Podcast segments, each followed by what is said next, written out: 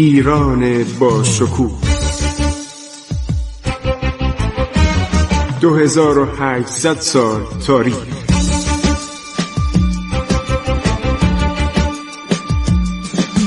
عبور از تاریخ.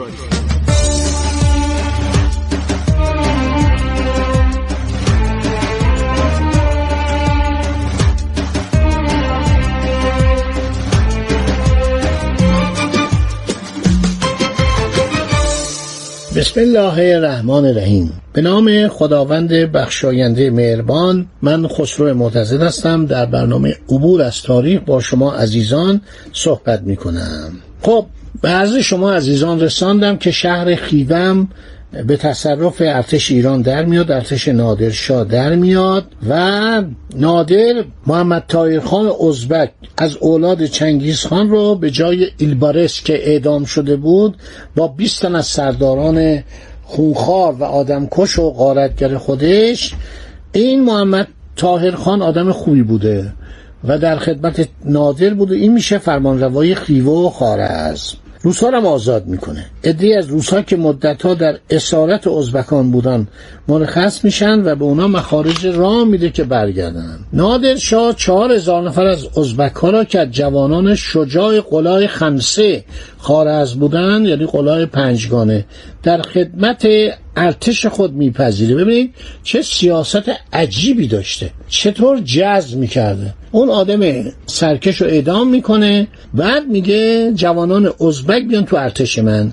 4000 نفر تقریبا میشه یه لشکر نیمه به اصطلاح، یا دو تا تیپ میشه.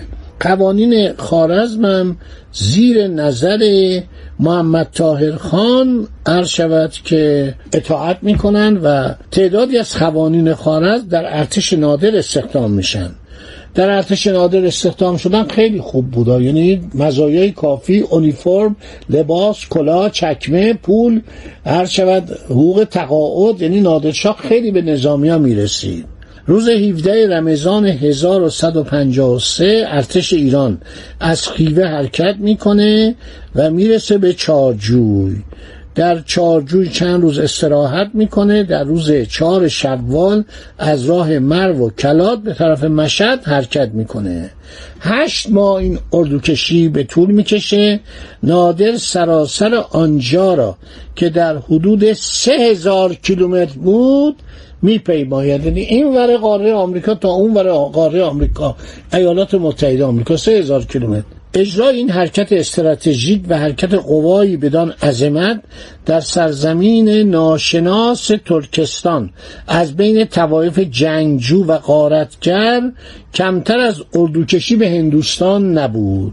تدابیر سرفرماندهی ایران در انتخاب خط پیشروی، تأمین تدارکات نیروی خود به وسیله کشتی‌هایی که روی جیهون حرکت می‌کردند، انتخاب چارجوی برای مبدأ عملیات، سقوط هدف از راه سیاست و واگذاری حکومت به امیر بخارا، یعنی کجا؟ یعنی بخارا. هدف اول، منتظر نشدن جهت محاصره و سقوط قلعه مستحکم هزار اسب، سقوط خیوه و واگذاری حکومت آنجا به محمد طاهر خان، قبول عده‌ای از ازبک‌ها و افسران ازبک و تراکمه در ارتش نادر. در حقیقت گرو کشیدن آنها تمام عواملی هستند که نبوغ نظامی و تدبیر فرماندهی نادر را به بهترین وجه به ثبوت می‌رسانند.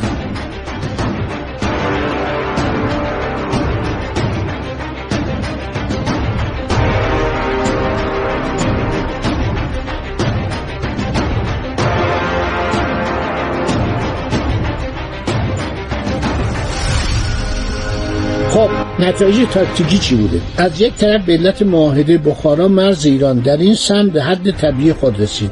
تمام منطقه تا حدود چارچوی رسما به خاک ایران ضمیمه شد. از طرف دیگر با گماردن محمد طاهر خان از افسران ازبک نادر به حکمرانی خارزم، این قسمت ترکستان عملا زیر نظر او قرار گرفت و برای همیشه، البته برای همیشه نبوده، بعد از مرگ نادر بازم شروع میشه.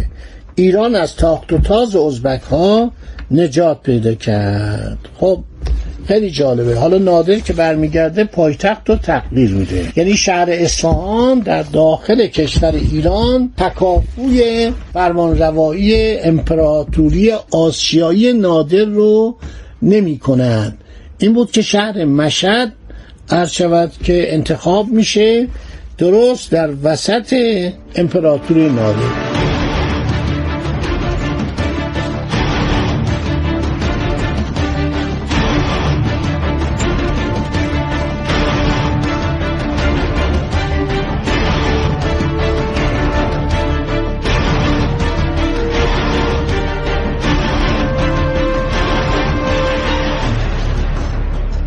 عرض شود که یکی از مشکلات نادر مسئله مسقط و عمان بود.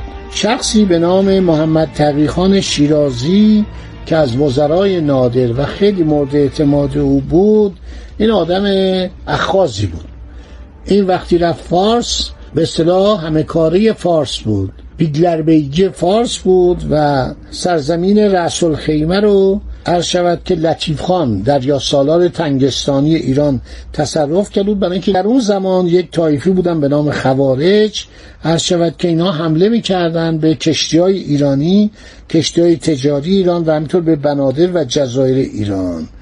25 ماه به اصطلاح لشکرکشی نادر به هندوستان و بعدم مسائل 8 ماهه در ترکستان باعث شد که در اینجا یک اتفاقاتی بیفته. لطیف خان و محمد تقیخان شیرازی مسموم کرد، همینطور کاپیتان دکتر کوچ انگلیسی رو که از افسران نیروی دریایی و در نیروی دریایی ایران خدمت میکرد. محمد تقیخان هیچ تخصصی در مسائل دریایی نداشت، در جوانی میراب باشی شهر شیراز بود، ولی ایشون عرض شود که خودشو به خدمت نادر رسانده بود. در اون کنگره یا قریلتای بزرگ دشت مغان شرکت کرده بود و پس از پایان انجمن مغان نادر او رو به جنوب فرستاد. بیگلر بیگی فارس و بنادر و گرمسیرات شد. عرض شود که ما گزارش‌های کاملی از نیروی دریایی داریم. نادر پس از تاجگذاری دوچار حوادث مختلف، شورش علی مراد خان بختیاری، مسئله قندهار، آماده کردن زمینه لشکرکشی به هندوستان و غیره شده بود که تمام امور جنوب رو شامل گرمسیرات و بندرات رو به محمد تقیخان شیرازی واگذار که این آدم جالبی نبود. عرض شود که لطیف خان خیلی آدم خوبی بود. بیچاره لطیف خان به وسیله محمد تقیخان که آدم دزدی بود، اخاذی بود و این سردار بهش ایراد میگرفت، شما چرا قد بل خرجی میکنید، مسموم میشه و دیگه افسران نیروی دریایی و همینطور ملوانان که اغلب عرب بودن، اعراب ایران بودن، توجهی به محمد تقیخان شیرازی عرض شود نمی کردن. میگه نادر دوچار دغدغه دائمی نیروی دریایی بود. پیتر آوری مورخ انگلیسی میگه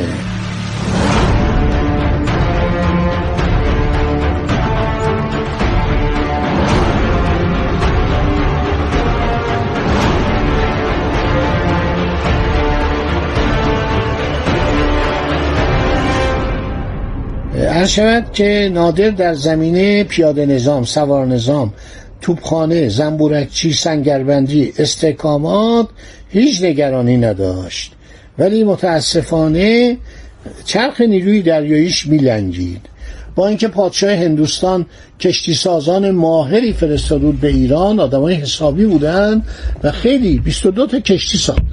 یه نفر انگلیسی اومد، مهندس، روزنامه‌نگار و کسی بود که متخصص کشتی سازی بود به نام جان هولتون.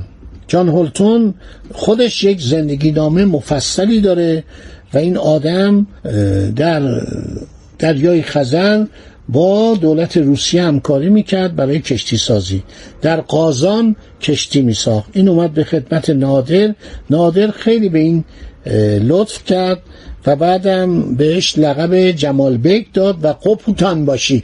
قبطان باشی یعنی فرمانده نیروی دریایی، کاپیتان. در صورت نادر تعداد زیادی نیروی دریایی برای خودش فراهم کرد، کشتی های زیادی، چه لطیف خان و دیگران که اومدن و شروع کردن به کشتی سازی. محل کشتی سازی ایران بوشهر بود و لنگرود در شمال بود.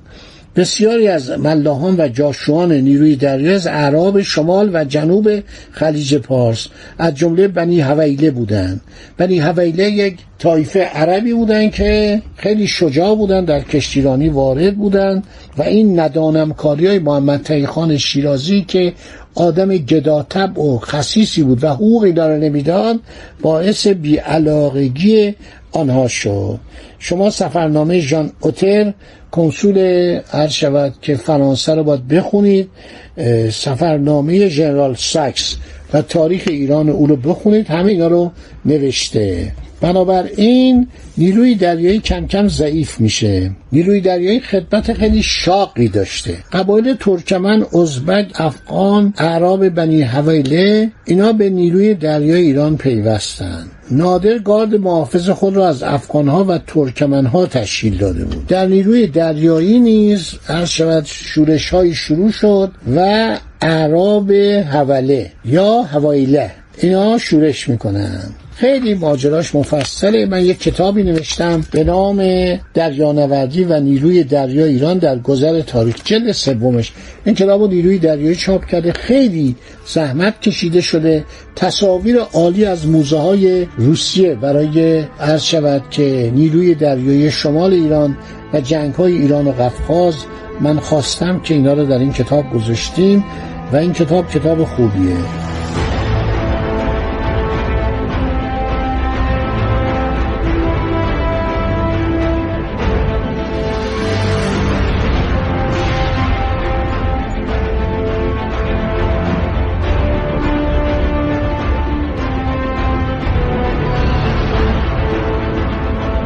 جان اوتر در کتاب خودش نوشته که نادر میخواست که کشتی‌هایی بسازه که از راه دریا به هند حمله کنند تا به قشون او که در خشکی در حرکت بود ملحق بشن.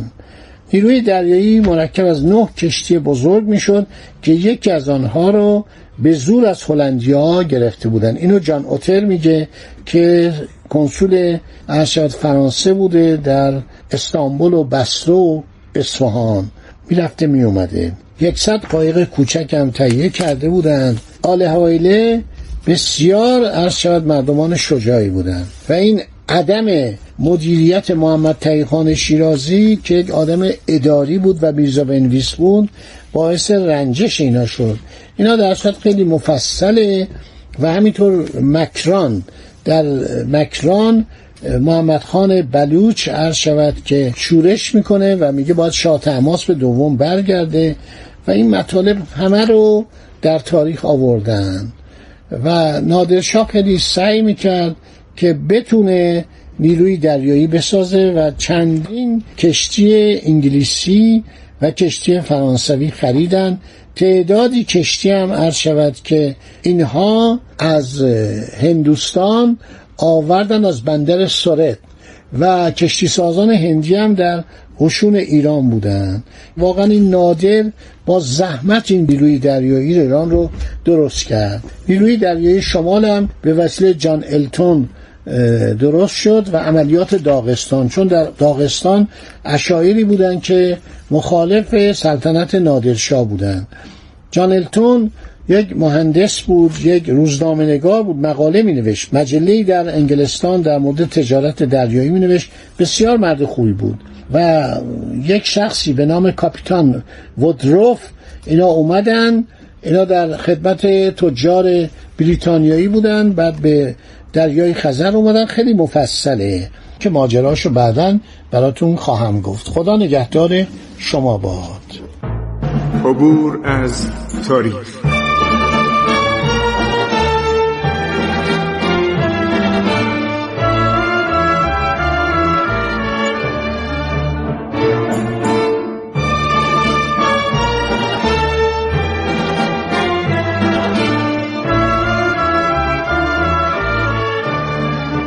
ایران با شکوه، 2800 سال تاریخ.